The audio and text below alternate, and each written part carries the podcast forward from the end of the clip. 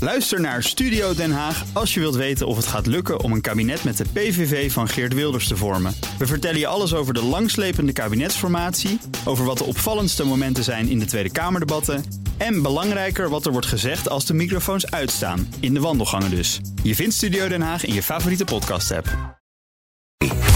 Tech Update. 14 minuten voor acht. En we gaan naar Joe van Buurik voor het belangrijkste technieuws. Joe, goedemorgen. Hey Bas.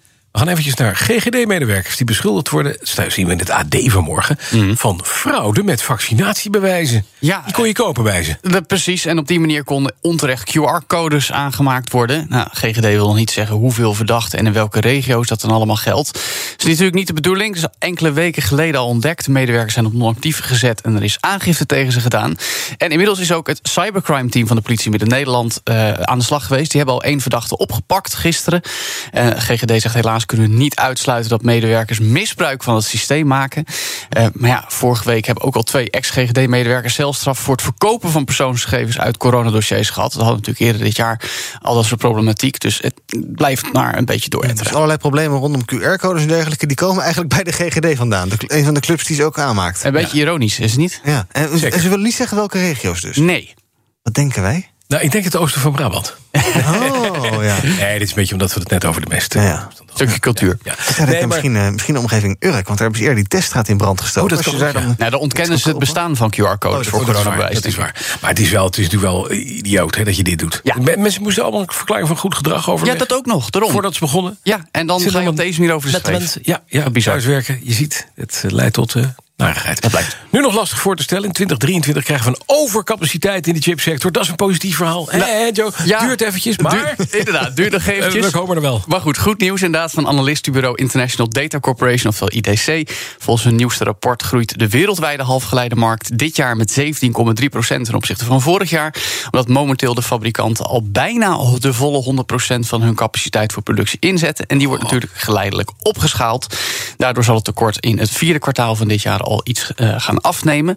En volgend jaar, volgens de IDC, moet dan vraag en aanbod naar chips gaan normaliseren. En eind dat jaar komen er dan nog weer extra grootschalige uitbreidingen van die capaciteit. Waardoor het in 2023 dus inderdaad tot overcapaciteit moet gaan leiden. Volgens de voorspelling van de IDC in 2025 gaat de volledige halfgeleidermarkt 600 miljard dollar waard zijn. Zo, dat is best veel. En counting.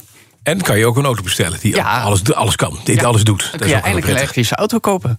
Ja, als je dat wil. De Amerikaanse verder heb je tegen mij. Ja, nou ja, ik weet het niet. Iemand Telefo- misschien. Telefoon voor je buiten. Precies. De Amerikaanse federale waakhond SEC kijkt in de beerput die Activision Blizzard heet. Ja, precies. Het werd al eh, be- afgelopen nacht bekend dat er een federaal civiel onderzoek gestart is naar het gamedrive achter Call of Duty in World of Warcraft. SEC die kijkt of de investeerders tijdig zijn ingelicht over de misstanden daar. CEO is al gedagvaard. En ik wil het toch nog even benoemen, want het is het techschandaal van de afgelopen zomer. Een cultuur van discriminatie, intimidatie en seksueel wangedrag die eigenlijk al jaren gaande is.